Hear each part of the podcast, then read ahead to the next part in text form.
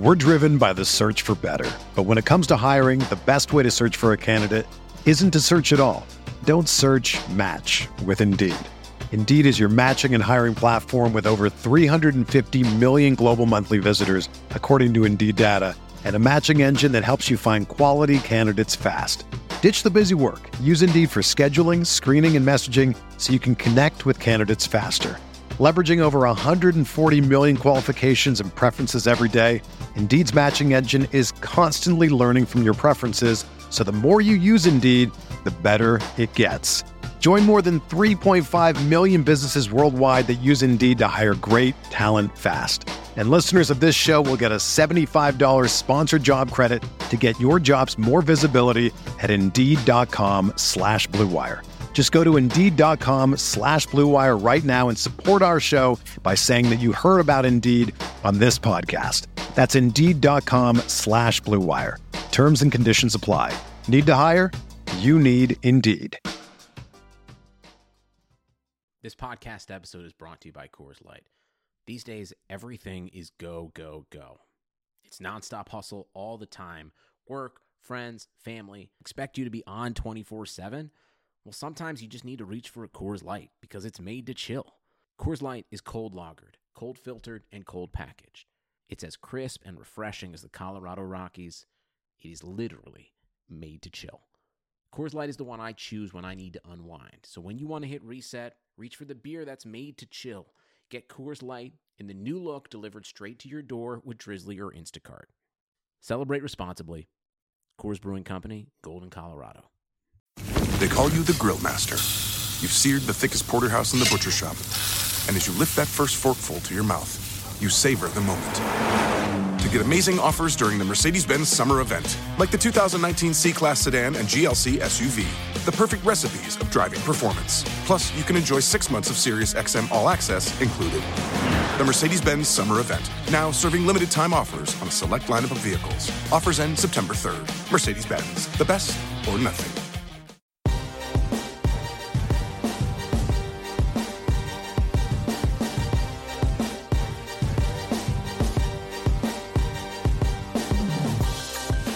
You are listening to the Tuesday, November 21st edition of RotoViz Radio. My name is Pat Kerrane on Twitter at Pat Kerrane, and with me in this episode will be Sean Siegel on Twitter at FF underscore contrarian and Peter Overzet on Twitter at Peter Overzet. We're going to get to uh, that segment here in just a minute. We did basically the whole episode as just one segment, but before we do so, just wanted to remind you quickly that you can get a listeners only 30% discount to a RotoViz NFL Pass through the NFL Podcast homepage, rotoviz.com slash podcast. That'll give you unlimited access to all of our NFL content, and it'll also help support the pod. You can also help support the pod by rating and reviewing the show on iTunes. You've got the RotoViz radio feed as one option, and also the RotoViz fantasy football show as another option, which is a little bit pared down. Uh, you can also contact us at any time via Twitter at RotoViz Radio or on email, rotovizradio at gmail.com. All right, let's get to this episode. It's just going to be me, Pete, and Sean talking about week 11 and uh, some other fun stuff. So, without further ado, let's get into it.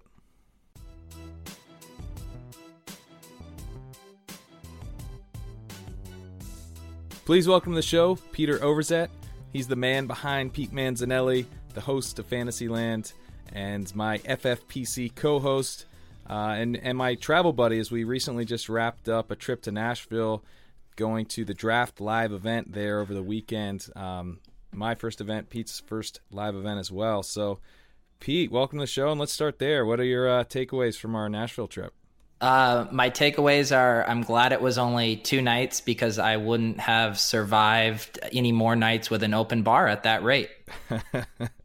yeah, I hear you. We we just came in for Saturday morning um, and then we stayed Saturday night. I ended up staying Sunday night as well, which is kind of a last minute decision on my end. And then you you snuck out of there Sunday evening after the four o'clock games ended. So uh, yeah, you, one you probably feel a little bit fresher than I do. Yeah, one of us made an adult decision and went back home to get ready for work the next day, and the other one of us made a not adult decision. And I actually still haven't heard, but I'm probably I probably need to hear off air. no, it, it, it didn't end up being too unadult. I mean, the uh, not to get too in the weeds here on logistics, but I actually was able to get home quicker than if I had if I uh, had left when you did, because I would have been doing a little stopover in in Boston before heading back to New York. So I think actually I did make an adult decision. It involved more drinking, but it was still an adult decision. So well, that's why the the people tune into this not to figure out who they should be trading for uh, for their playoff push, but rather the trains, planes, and automobile logistics of us. It is Thanksgiving time, right? So it, it feels apt. Um, but yeah, from the from the event itself, I mean, did anything jump out? I I uh, I certainly thought it was a really fun experience, and uh, you know, we were there not because we qualified, but because we were getting some audio for Fantasyland and um, kind of covering the experience of, of being in a live event for that podcast. But um, what what were your takeaways from the event itself? Yeah, I just thought it was cool. You know, you always hear about the live finals, and, you know, the main event is people just going to sweat their teams together because they're building lineups in their room. But with the draft format, they did the draft on Saturday night where everybody, you know, made their picks. So you kind of get two events out of it you know, picking the players and then Sunday, you know, sweating them. So I think as far as kind of on the other DFS providers, draft kind of has a leg up just on the experience they can offer for their live finals because they kind of get uh, two birds with one stone there, and it's it was a blast to uh, get to watch those guys draft. And then uh, our friends Dan Bach and David Kitchen were kind of doing live commentary uh, while the draft was going on. So it was a it was a really good experience, and it really sets up well for a, a fun, eventful weekend. Yeah, absolutely. Um, let's let's talk about kind of pivot over here to the other uh, high stakes event that that you and I have participated in, the FFPC. Um, we just wrapped up our season there. Uh, I just re I just read the article that you put together, uh, capping our our the end of our season because the playoffs have started and we once again did not make them. Um, what what are your kind of takeaways from our disappointing team for the second year in a row. Pete, there, yeah, there are a lot of crying Jordans on the, the headline image for this. Yeah, uh, can we also welcome Sean Siegel to the program? Oh, I don't. Even... hey, Sean. Yeah, Sean. We just figured we'd just kind of sit Sean in the corner and just have him uh, listen to us talk for for a half hour. no, yeah, Sean Sean has graciously, I think, been one of the few guys that have been editing those articles. I'm always afraid. I had told Sean I got an editorial comment on one of them, and I'm always afraid that they're going to be like, okay, this is the one we're not putting up on the site. But somehow they've all sneaked through there. Uh, yeah, this this season has been just every time I go to write it, it's just like what awful thing happened. What you know, I try, I would try to find some reason for enthusiasm each week. But yeah, it, this season played out a lot like our season did last year, where you know structurally we built the the team we wanted to and then you know within that structure our player evaluations or whatever randomness to injury you know just didn't work out and we ended up having so many whiffs i think this year was especially frustrating because our zero RB, you know, plan in a lot of ways worked. I mean, we probably have the best league winner that you can get this year, Alvin Kamara, on our team.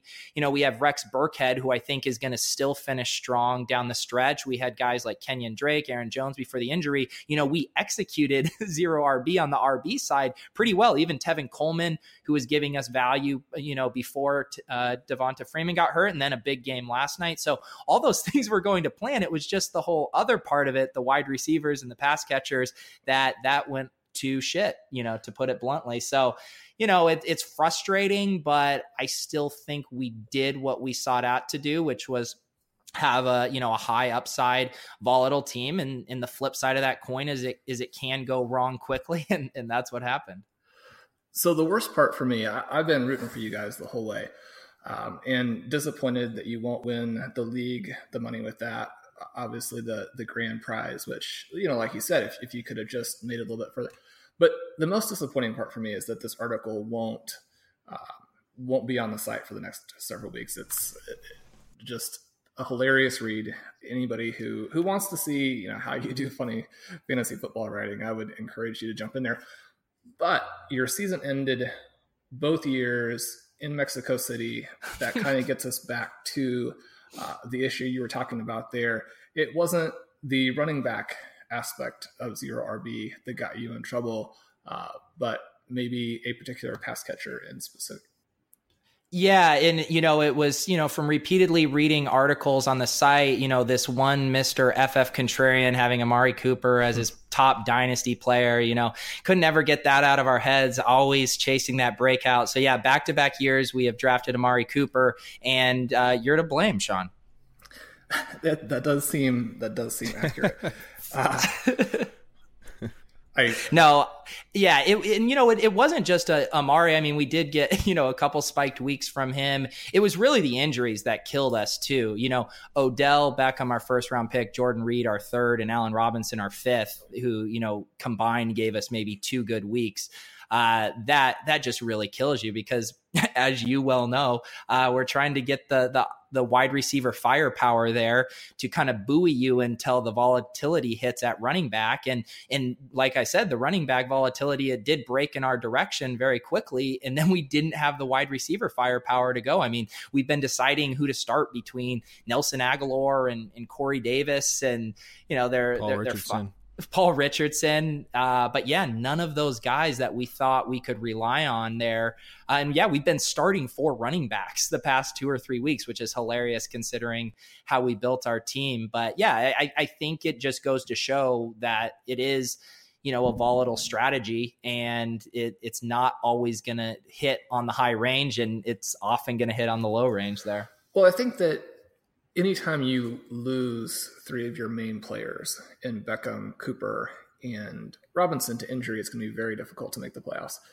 Robinson, I think, is especially heartbreaking in some ways. You got him at a very good price. He was not going to have the massive bounce back that we've seen from DeAndre Hopkins. There was no uh, Deshaun Watson riding in to, to save the day there and turn him back into the superstar he was.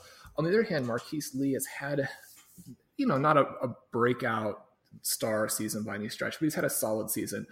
Uh, and within the context of that, it seems like Robinson would have turned in very good points for you. Looking at the other two guys, what and and Pat jump in here too. What's the takeaway on on drafting them? We had some concern with Beckham at the time of the draft, injury wise. The injury that actually knocked him out, I believe, is unrelated, even though it's a similar area. Um, Jordan Reed, not someone who was necessarily injured at the time of the draft, but someone who has, you know, certainly one of the top injury risks in the game. With in, in a format like this, where four of the 12 teams make the playoffs. So a pretty high percentage, uh, certainly for a high stakes format, but a pretty high percentage of the teams make the tournament. You talked in your article about not going with an early tight end next year compare the takeaway of not going with early tight end versus perhaps injured players and and you know Reed if he stays healthy. The reason you take him in the first place is that especially in this format, but across formats, he is going to be a player who really tilts the field for you. A, a wide receiver and, and a, a top end wide receiver at the tight end position where it's more difficult to get points. You know, however, you know, you can go with a zero or having to fill in you know, pretty low end tight ends the whole season there. What's the contrast between the tight end portion of it and the injury portion of it? I think for me, like comparing Beckham to Reed, I actually don't really have any regrets with the Beckham injury. I mean, he didn't really cost us that much in the beginning. I mean, certainly we went 0 and 5, so he wasn't helping us, but um, I think that, you know, it, it wasn't like we went 0 and 5 because of Beckham. If, you know, he hadn't broken his ankle, which I would say was kind of an unrelated thing to what you know was going on when we drafted him. So if that hadn't happened, then he could have been you know actually the firepower down the stretch that we really needed at wide receiver. And I think what the difference for me with Beckham versus Reed is kind of the stability of the projections. With a guy like Beckham, I think we're just we're just better able to project what he's going to produce compared to the tight end position, which the volatility there I think is is what we're struggling with when we're we're thinking about taking a tight end early again.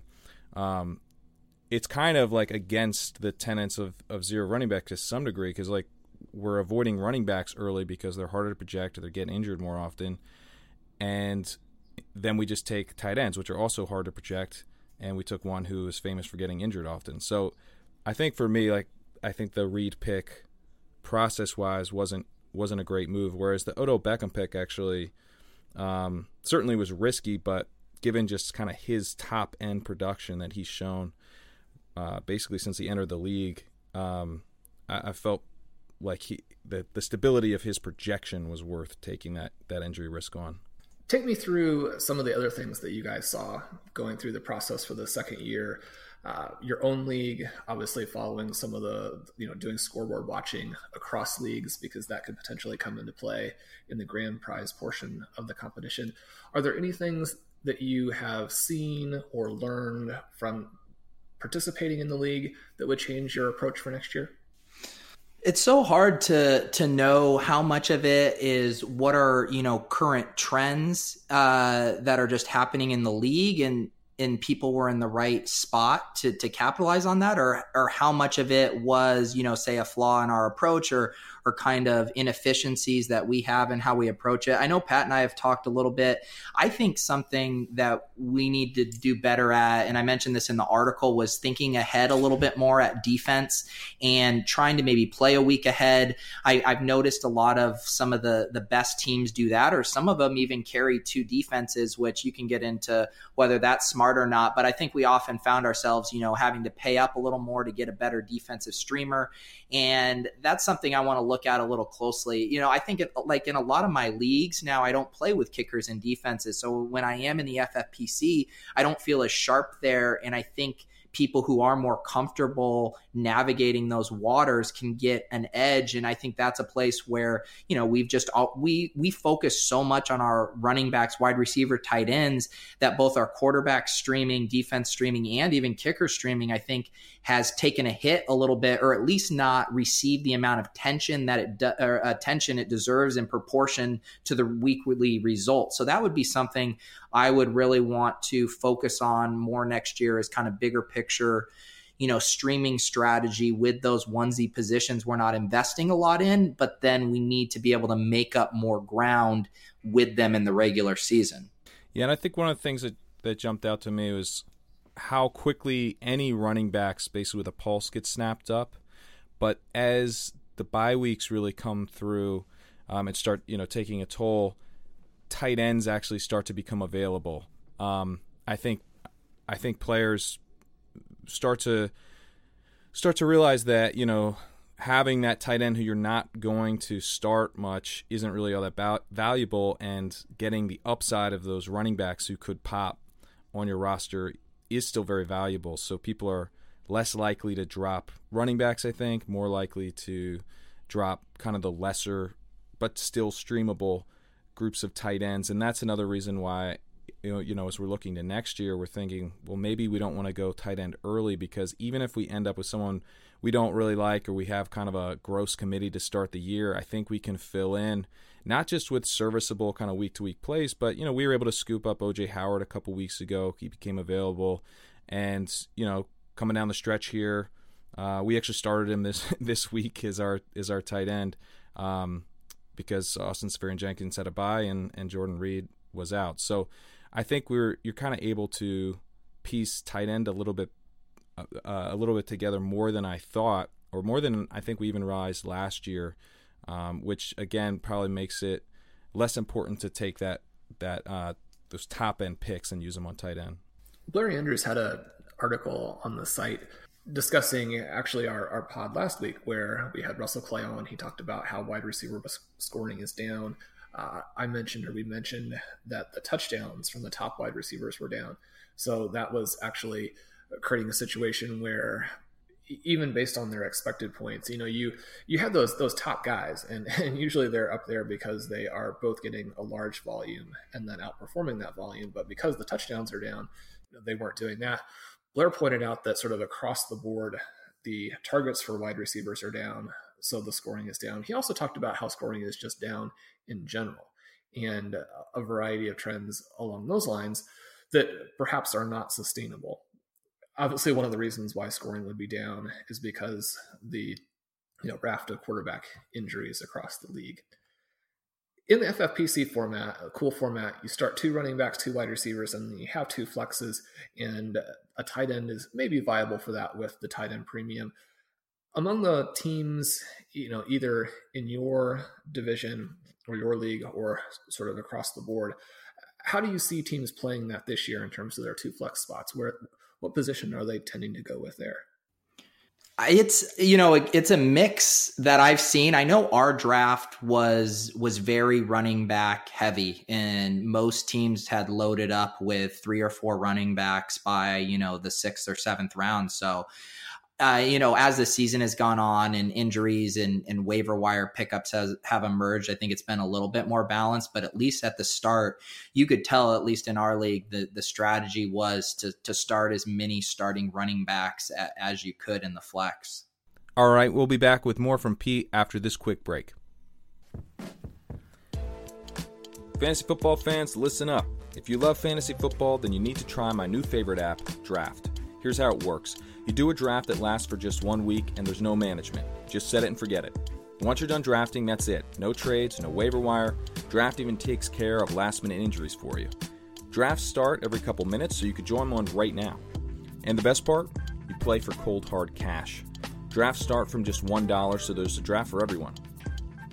There's no salary caps, so you play in real life snake drafts, just like you would with your friends in a season long league. So come in, join me, draft against me on Draft Today. Download the app anytime. Just search Draft in your App Store and join a game in minutes or play right from your computer on playdraft.com, whatever you want. For a limited time only, all new players get a free entry into a draft when you make your first deposit. But you have to use the promo code RV Radio. That's right. Play a real money game for free just for using my promo code RV Radio on your first deposit on draft. Just search Draft in the App Store or go to playdraft.com and come play free with promo code RV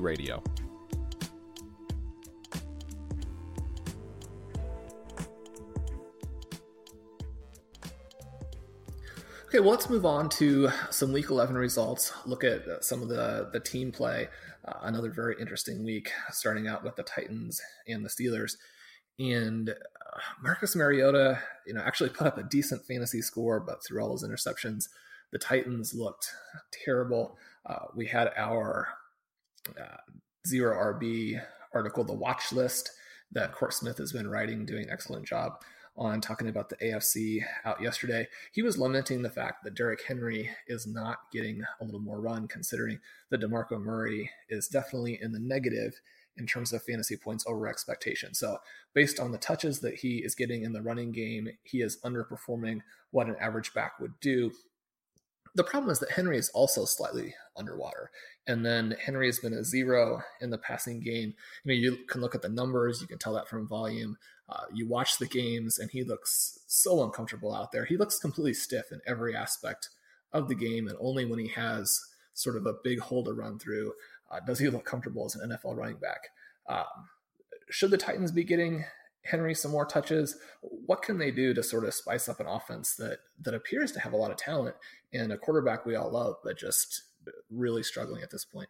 Yeah, the interesting thing to, I think everybody in fantasy, you know, that what, what, do we call it? The fantasy wanting. I think we all want Derrick Henry to have a shot at that backfield. But like you said, if if he hasn't been, you know, efficient with his touches, I don't think he's given, you know, the fully compelling reason to the Titans offense to to give him, you know, completely bench Murray and give him a full starter's workload. What's really interesting to me is when I go to the buy low machine and I'm looking at weeks 15 and 16, the Titans have the best schedule for running backs. They get San Francisco in the Rams. And I'm sitting here with my dynasty and keeper league trade deadlines coming up here on Thursday.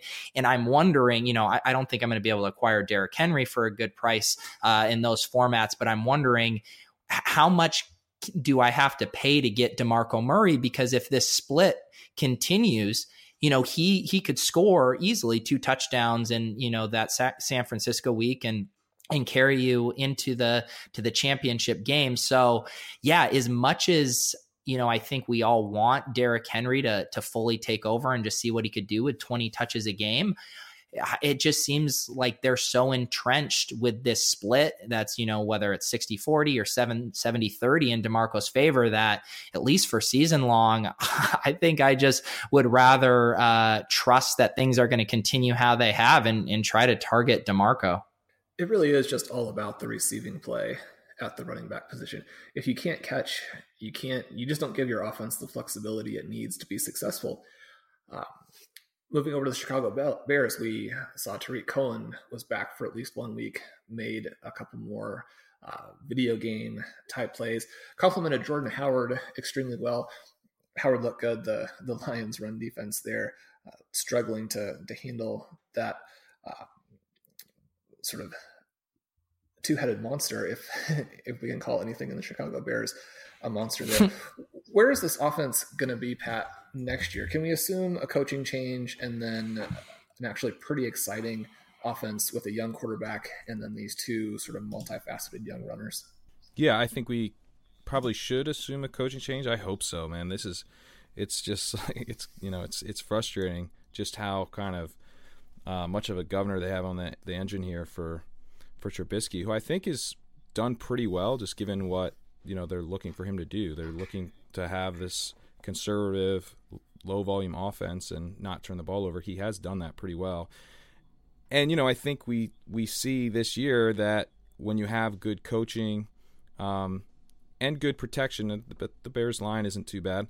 Um, but when you have good coaching, you can see big jumps in quarterback play, like we've seen here with Jared Goff, uh, even Case Keenum um, looking looking good. I mean, how ridiculous is it that the two quarterbacks from Jeff Fisher's last year are both doing fantastic without him?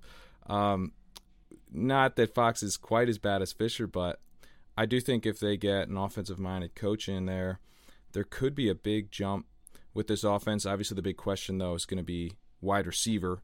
Cam Meredith had, um, you know, a pretty serious knee injury, not as serious as we originally feared when he went down, but unclear if he's going to be back. Um, the, you know, to what he was.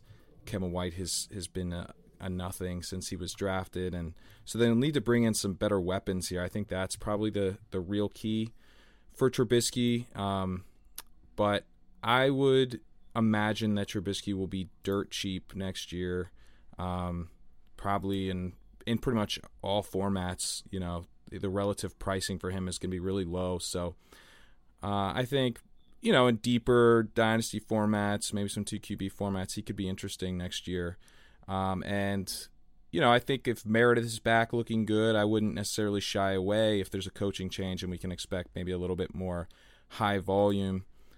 And I also think Cohen is is here to stay. I don't know that he's going to be a, a, fantasy force necessarily, but uh, this is what he profiled as. He profiled as a really dynamic space back. He has shown uh, that to be the case in the NFL. And I think you know his his size isn't really a concern for me there. I think if he's if he's doing this now, there's no reason why he can't continue to do it, particularly if the offense shifts towards a more pass heavy approach in the future. Pete, what do you think?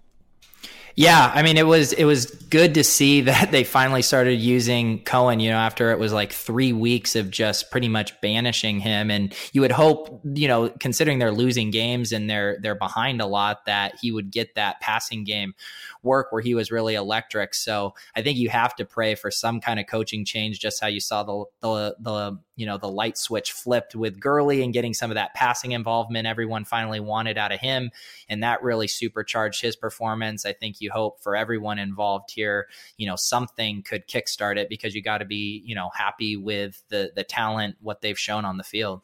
Sean, what do you think of Trubisky as a quarterback? I mean, I know it's kind of hard to evaluate him given that he's he's throwing so little, um, but do you think that if he ended up in an, an offense that was more not even just kind of normal, but actually tilted towards the pass, uh, do you think you know he could be a fantasy contributor? It's just impossible to tell at this point. I was encouraged that on a couple of plays this last week, he was able to take off, scramble a little bit, pick up a first down. That mobility, I think, is key. You know, you watch the game last night with Russell Wilson, and uh, even though they're not able to come through, he uh, just completely changed the game with that kind of mobility. Now, Trubisky doesn't have that, obviously, but you know, you watch the Kansas City Chiefs and Alex Smith. I mean, Alex Smith is a, a fantastic athlete.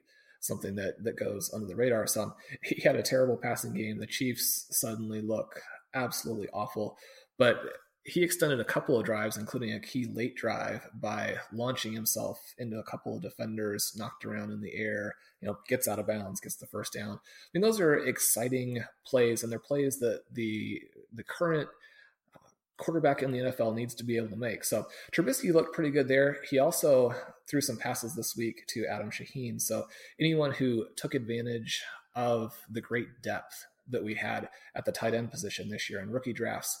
Um, Shaheen, a second round pick, lots of good metrics. We projected him out pretty well, and then you know his his snaps were okay, but he wasn't being used really at all in the passing game until the last couple weeks. So we're starting to see a little bit of the development here that we want to see if you used a fourth round pick to sort of stash Shaheen, you're pretty excited now that he does look like he may have a future in this offense. So they have some building blocks there, but like you said, they're going to need to get some wide receivers and just a completely different scheme if they want to to really develop him.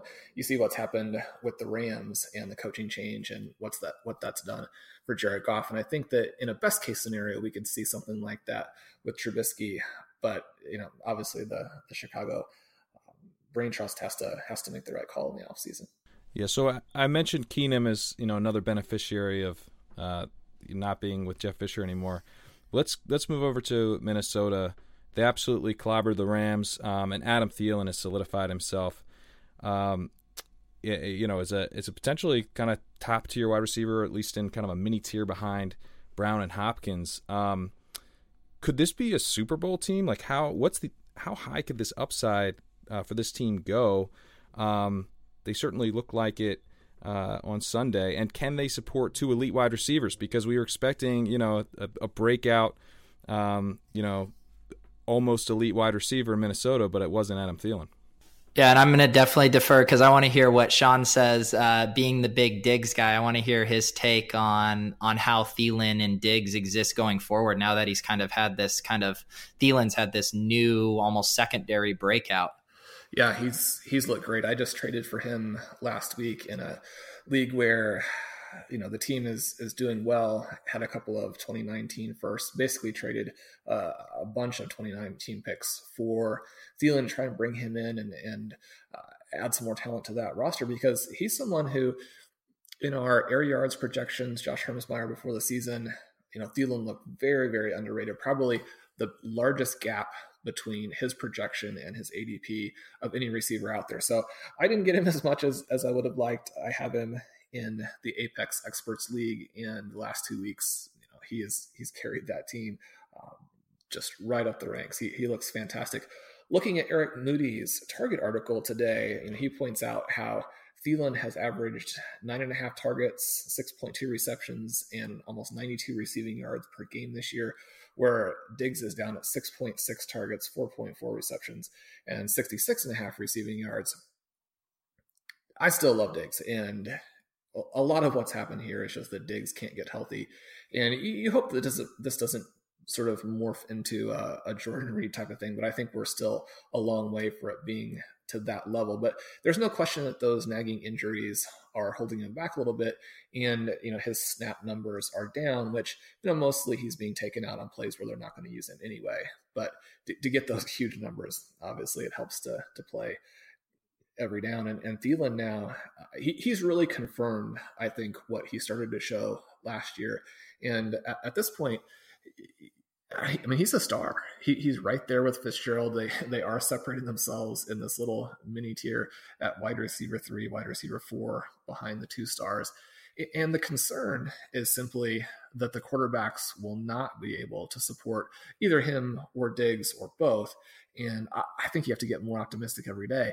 The tricky part here is, you know, Teddy Bridgewater is the, still the future of this franchise. And at some point, you know, you want to go back to him, see what he can do. And, and if it's a Super Bowl team and if you could upgrade, then you make that move. But uh, there's just a lot going right with Case Keenum right now.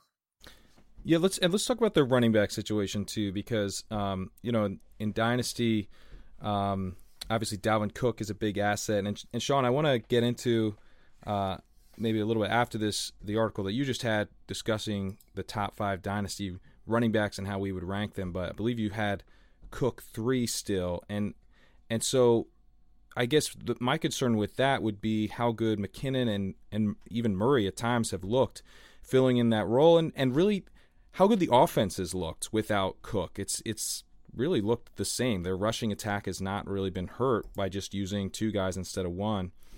Um, so where do you what do you think owners should be doing with Dalvin Cook? Seems like you think they should still be buying him, um, but are you concerned at all that you know the the Vikings might not feel that they need to use him in a kind of workhorse role once he returns next year? Well, I think you've got to buy because Latavius Murray, I think, got a little bit of a bad rap because, I mean, there's no question that he was not efficient last year. Uh, Rotodoc had a tremendous article. You know, he, he's got all of the mathematical wizardry, can show exactly what the running backs should have done and what they did do. Murray was not good in Oakland. Uh, the two the two young guys, Richard and and Washington, much better in terms of yards compared to expectation. But Murray's a big, fast guy. He's athletic. You know, he can make some plays if the plays are there to be made. And so, you know, then McKinnon obviously has, has finally had his breakout. And unfortunately for, for owners, they're cannibalizing each other a little bit here. But I, I, think this can be nothing but good news for Cook because it shows that this offense is definitely capable now of supporting a running back, which, you know, there's always the very, very, very slim argument that Adrian Peterson was not that he was overrated by any stretch. Adrian Peterson is one of the greatest backs to play in the NFL, but that he wasn't helping his team as much as he might have if he had slightly different talents, and that sort of the combination of the offensive line and his running that it really wasn't the offensive line maybe as much as it looked like. Well, whether or not that's the case, the Vikings definitely have an offensive situation at this point where they can run the ball effectively, and they have a quarterback situation where they incorporate the running back in the receiving game. But really, what you have to have now in order to have this top end running back. Eh, not that most people are going to ever score the way Le'Veon Bell and David Johnson did last year, but if you're going to have this star running back who wins leagues for you, they have to be a good running back. They have to be able to work in the passing game and catch quite a few passes. And then you need the goal line carries. So at this point, if you put Murray and McKinnon together, you start to get this, you know, this very exciting running back. And I think that's what Cook is, you know, better potentially at both things, maybe similar to what McKinnon brings in the receiving game. But I think he's going to be that for them. You know, if they can rest him a little bit in certain situations, then that's great. But you know, if you can buy Cook right now, and I've been trying to sell him on some leagues where, you know, I need that guy for the final push and, and swap out Cook for, uh, you know, a guy who's good this year uh, say Cook and a couple of pieces for Todd Gurley.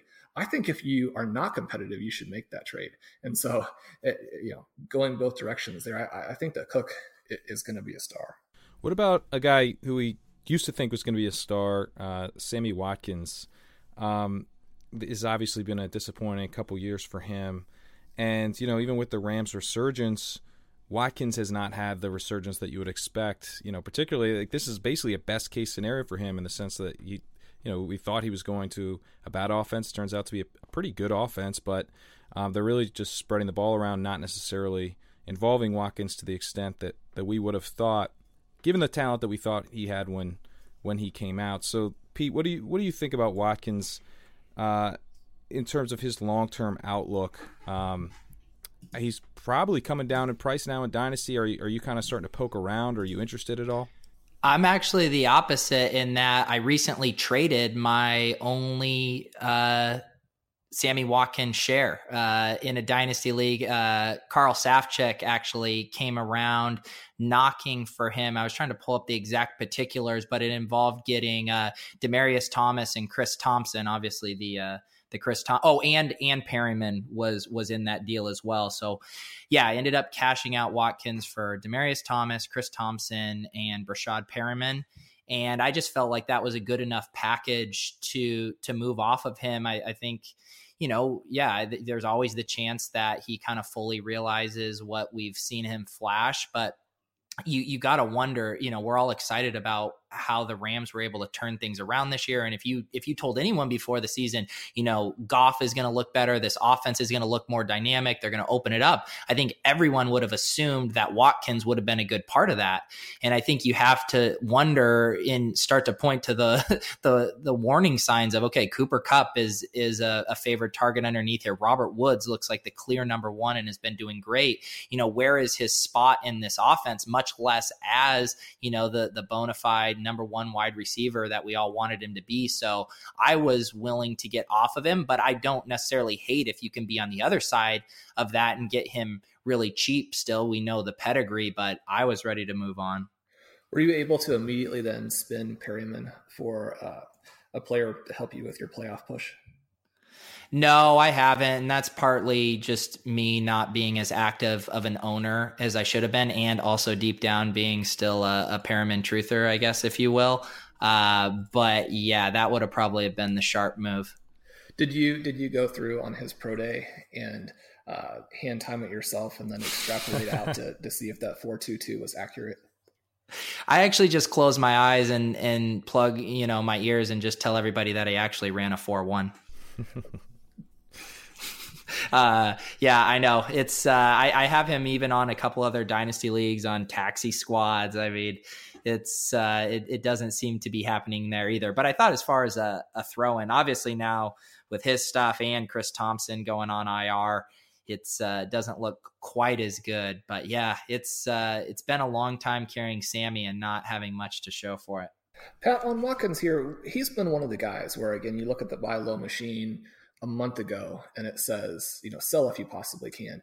They're not looking at a good stretch for opposing defenses. And then Watkins in particular has been uh, someone who is drawing some of these these top cover corners. So if, if you go into you know your DFS picks every week and you're really looking at those wide receiver cornerback matchups, he's someone you probably stay away with away from. At the same time, you know you saw DeAndre Hopkins uh, this this weekend really look great against Patrick Peterson. And it wasn't so much that Peterson played poorly as that Hopkins is just that good, even with Savage. Do the Rams, especially now that, that Woods may be a little bit banged up, and then considering that when they played a defense like Minnesota, they got bottled up, do they need to start taking some shots to Watkins and seeing what they have?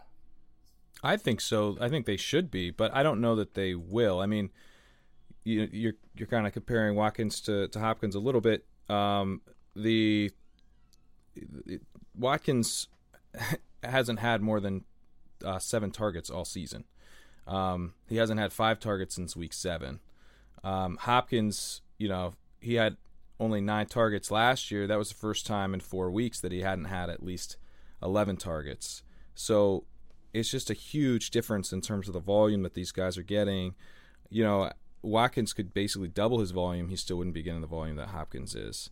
Um, so I do think that they should be involving him a little bit more, particularly because I think he's he's the best wide receiver on their team, but he hasn't he hasn't necessarily looked like that since coming over, and they're not necessarily well, they definitely aren't featuring him as if that's the case. So, um, I I think I would like to see them get get him more involved, but it's just hard for me to really say with any certainty whether or not that'll happen.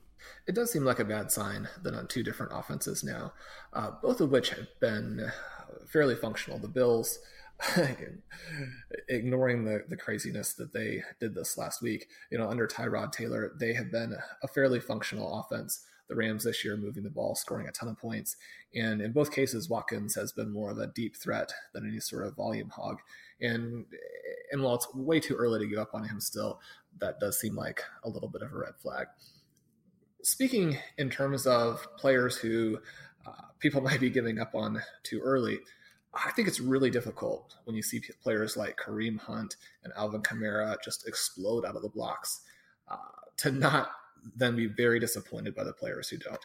A lot of drafters in redraft, but certainly in rookie drafts, selected Samaje Perine in the same general area. And up until this last week, he looked like someone who was just completely a product of Oklahoma's offense. This is his last game. Uh, is this an encouraging sign? I mean, obviously it's encouraging, but but what should we take from what looked to be something of a breakout game for him with Washington?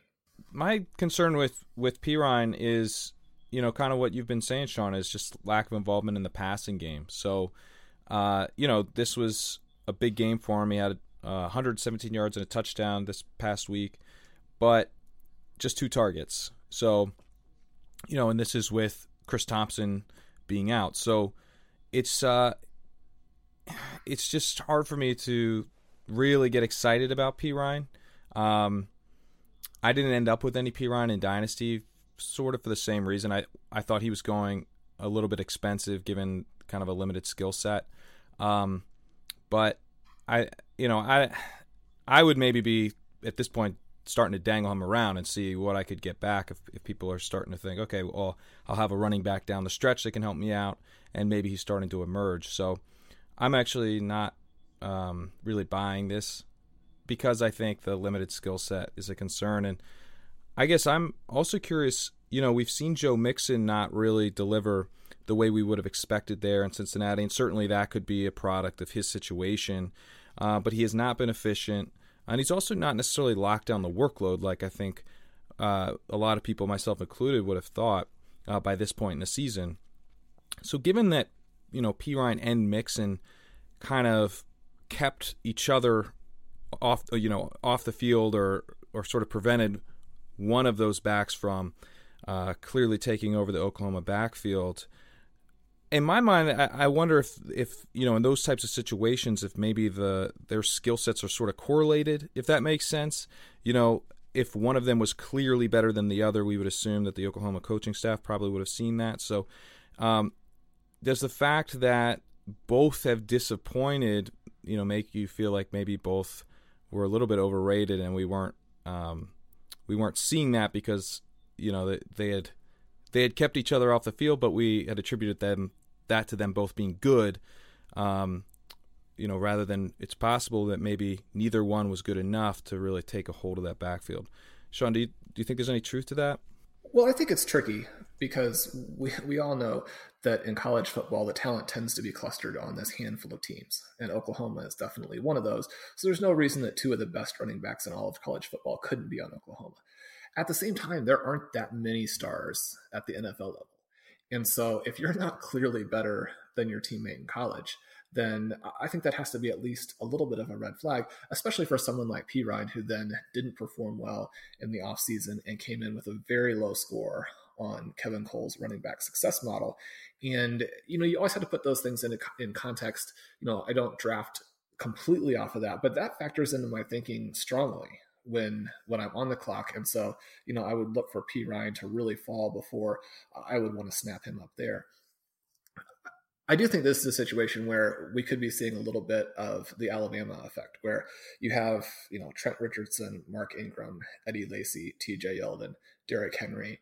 Uh, those guys are not all stars. There was never a point in which they were all going to be stars. And yet, the assumption, because of the offense they were playing in, the offensive line they were running behind, that that they were all that good. And then you know you look at some of their athletic numbers, and they just don't have the profile. Certainly not all of them have the profiles of a true NFL star. So when they're being drafted in the first round, drafted in the second round, you know th- those are reaches right? You can't just say that this guy's on the national champion and and made some plays in the national championship game. You know, we're going to draft him. Pete Mixon is obviously one of those polarizing guys this last week. Um, there was an incredible play. I, I was, it's so easy to be frustrated by things that, that don't go right. And yet we see fantastic feats of athleticism, examples of incredible effort every week. This last week, I was watching the, one of the last games I've watched. Um, because the Denver Broncos are maybe the least interesting team in the NFL at this point you know, obviously just scapegoated their offensive coordinator, but they commit a turnover down there on the Bengals goal line. Defensive back is is running it back. Uh, Dre Kirkpatrick, I believe, he's he's ten yards clear of Emmanuel Sanders and Demaryius Thomas, and they chase him the entire way. And about the ten, he runs out of gas from running so hard to try and stay ahead of those guys. They, they've gotten to within like two yards of him at this point that he, he just fumbles the ball up into the air untouched, makes a very athletic play to actually grab it again, gets tackled at the one. All three of those guys lay down on the ground uh, like they just got done running a marathon. And then the Bengals have a couple of goal line carries. Mixon gets thrown back twice. So great effort by Thomas and Sanders. Mixon can't capitalize. He looks pretty bad, doesn't he?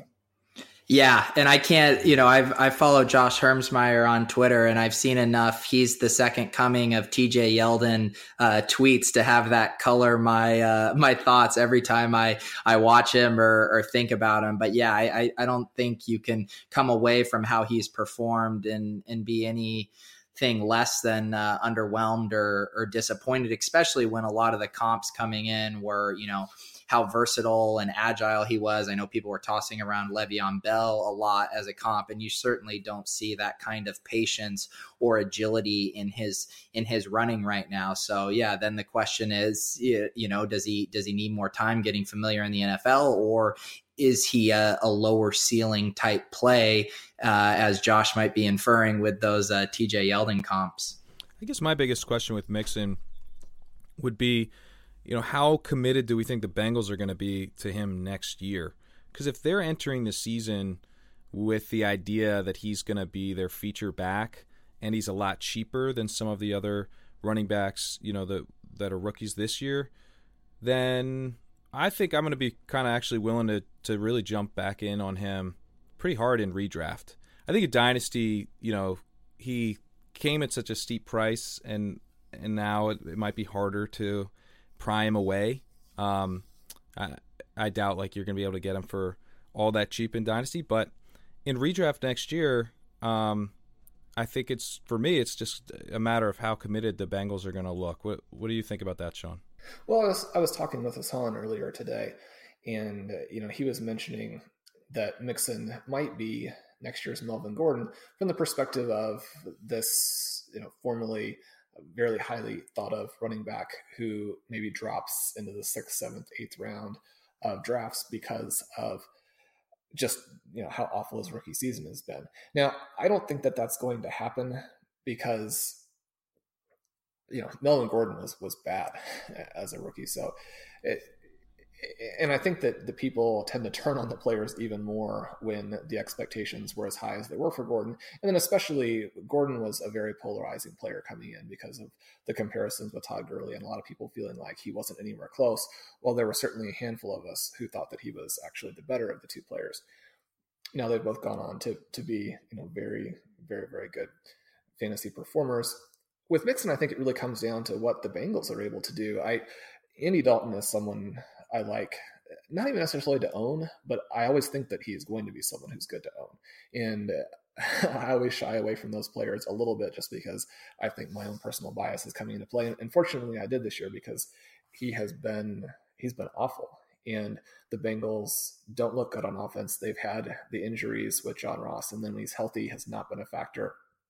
Obviously, a guy that we really liked, who uh, you know seemed like he could be a, a, Jarvis Landry, Keenan Allen, you know, a poor man's version of them. Speaking here of, of Tyler Boyd, he's been injured or you know deep in the doghouse all season, and so this this complement to AJ Green that we were expecting, you know, Tyler Eifert also gone, uh, hasn't happened. So instead of having all of these weapons Andy Dalton has just AJ Green again, and their offense doesn't move.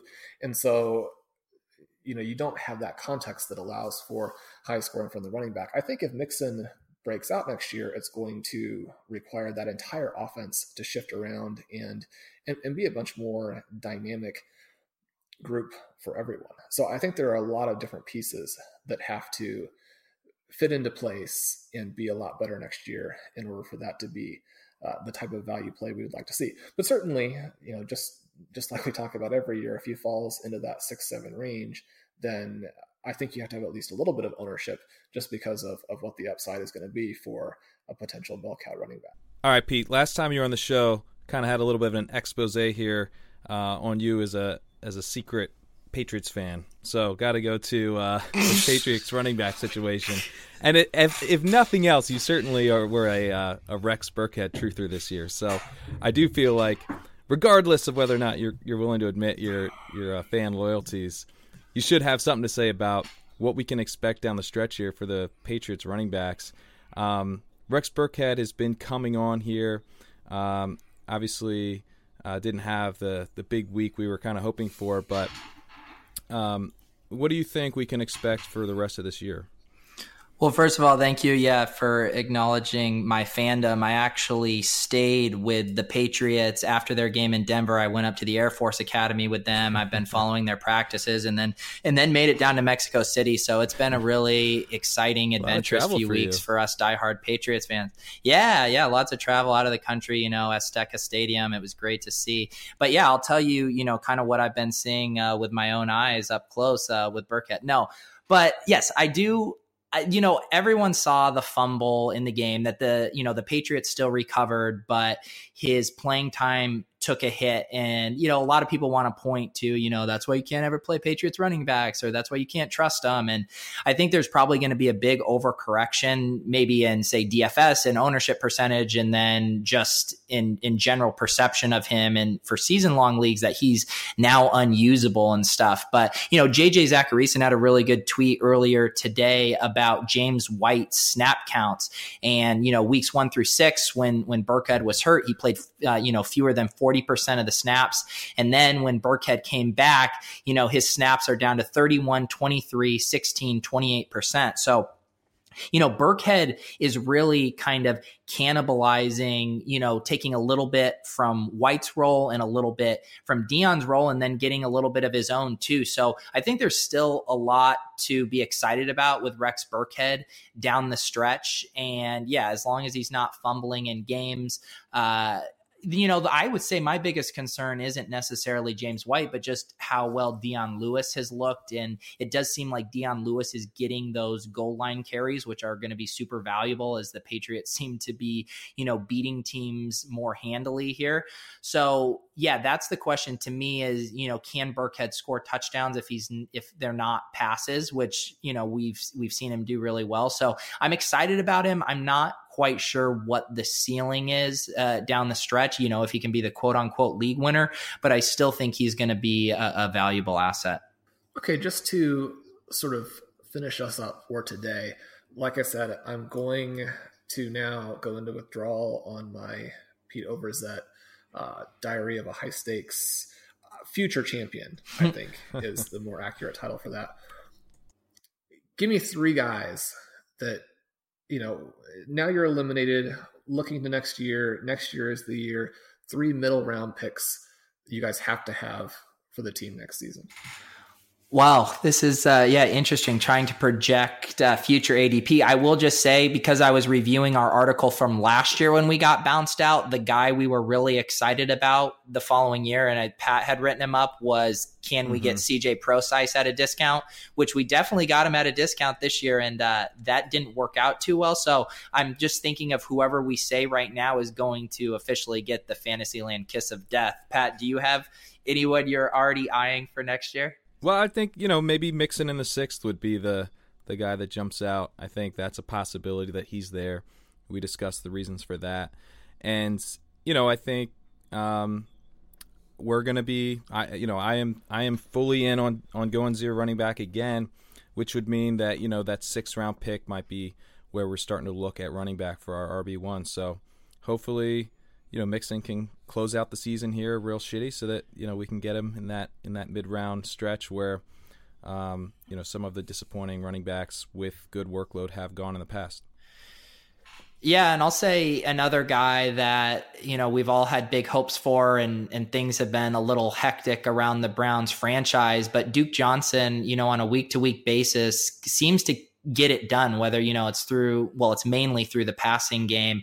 And i'd still love to see what he could do uh, with a full workload there. And you just wonder uh, again with with coaching stuff and changes and how they're you know stockpiling picks. And you know if we ever saw the guys like Njoku, like Duke Johnson kind of get fully unleashed, I think Duke Johnson is another good speculative zero RB pick that could, um, you know, pay off a few rounds higher than than where he he will probably go. Yeah, Tevin Coleman was a was a fun one to to own this year. In a way, he didn't really pay off for us, um, but you know, he was able to provide us flexible value for most of the season, and then um, really startable value in the one game here where Freeman didn't play. So I think is as a guy who's usable with some huge contingent value, I think Coleman is someone I'd I'd like to get, you know, maybe as an RB two there in something like the seventh round. So uh, that'd be another guy. Any special connection to guys you had on the team this season, like Aaron Jones, Kenyon Drake? Yeah, one guy that I've I, I won't say pounded the table because it was like our 17th round pick, but I really like Paul Richardson. Uh, whenever I watch him play, he's just one of those guys that, you know, with how well he does with contested catches, he's just a fun player to watch. So I will say my affinity for, for Paul Richardson continues uh, to grow. Awesome. Well, like I said, next year is the year I think that third team uh, will certainly take you guys to the title. And I, I can barely wait for the Fantasyland coverage of you know championship weekend. That's right. Uh, otherwise, I don't know how many more crying Jordans can fit on one photoshopped image of our faces. All right, Pete. Well, thanks so much for coming on. Everyone, make sure to follow Pete on Twitter at Peter Overzet, and we'll uh, hope to get you on sometime again soon. Yeah, and uh, by the way, just don't forget the Patriots have a home game this week uh, against the Miami Dolphins. Uh, we're all really excited about that out here in uh, Patriots Nation, so be sure to check out the Pats. Thank you for listening to RotoViz Radio, the flagship RotoViz podcast. Please review the podcast on iTunes under the established RotoViz Radio feed. Contact us via email, rotovizradio at gmail.com, and follow us on Twitter at Rotoviz Radio. And remember, you can always support the pod by subscribing to Rotoviz at a 30% discount through the Rotoviz Radio homepage, rotoviz.com slash radio.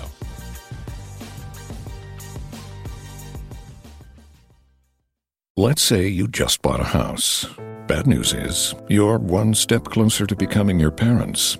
You'll proudly mow the lawn. Ask if anybody noticed you mowed the lawn. Tell people to stay off the lawn. Compare it to your neighbor's lawn. And complain about having to mow the lawn again. Good news is, it's easy to bundle home and auto through Progressive and save on your car insurance, which, of course, will go right into the lawn. Progressive Casualty Insurance Company affiliates and other insurers. Discount not available in all states or situations. Johnny got a toy golf set when he was three, and from that day on, he was hooked. All he wanted to do was golf, golf, golf. He'd be on the links before school, after school. All he ever wanted was to go pro. And then, one day, when he was holding his grandson and thinking about his 12 handicap, Johnny realized it just might not happen for him. But you know what did happen for him? He switched to Geico and saved a bunch of money on car insurance. So that was good, and so was hanging out with his grandson. Sugar Ray Leonard, Roberto Duran, Marvelous Marvin Hagler, and Thomas Hearns. Legends, whose four way rivalry defined one of the greatest eras in boxing history. Relive their decade of dominance in the new Showtime sports documentary, The Kings a four part series premiering Sunday, June 6th, only on Showtime. Whether you're a world class athlete or a podcaster like me, we all understand the importance of mental and physical well being and proper recovery for top notch performance. That's why I'm excited that Unifyd Healing is sponsoring this podcast. Unifyd Healing is a new and super innovative global network of wellness centers powered by Energy Enhancement System, or EE System. If you haven't heard of the EE System, you'll want to listen up. This technology promotes wellness, deep relaxation, purification, and rejuvenation. At hundreds of locations across the globe, access to a center is easy and affordable. Interested in experiencing the EE system technology for yourself? Go to unifydhealing.com slash bluewire to learn more and find a center near you. That's U-N-I-F-Y-D healing.com slash bluewire. No material or testimonials on the Unifyd Healing website are intended to be viewed as medical advice or a substitute for professional medical advice, diagnosis, or treatment. Always seek the advice of your physician or other qualified healthcare provider with any questions you may have regarding a medical condition or treatment and before undertaking a new healthcare regimen, including EE system.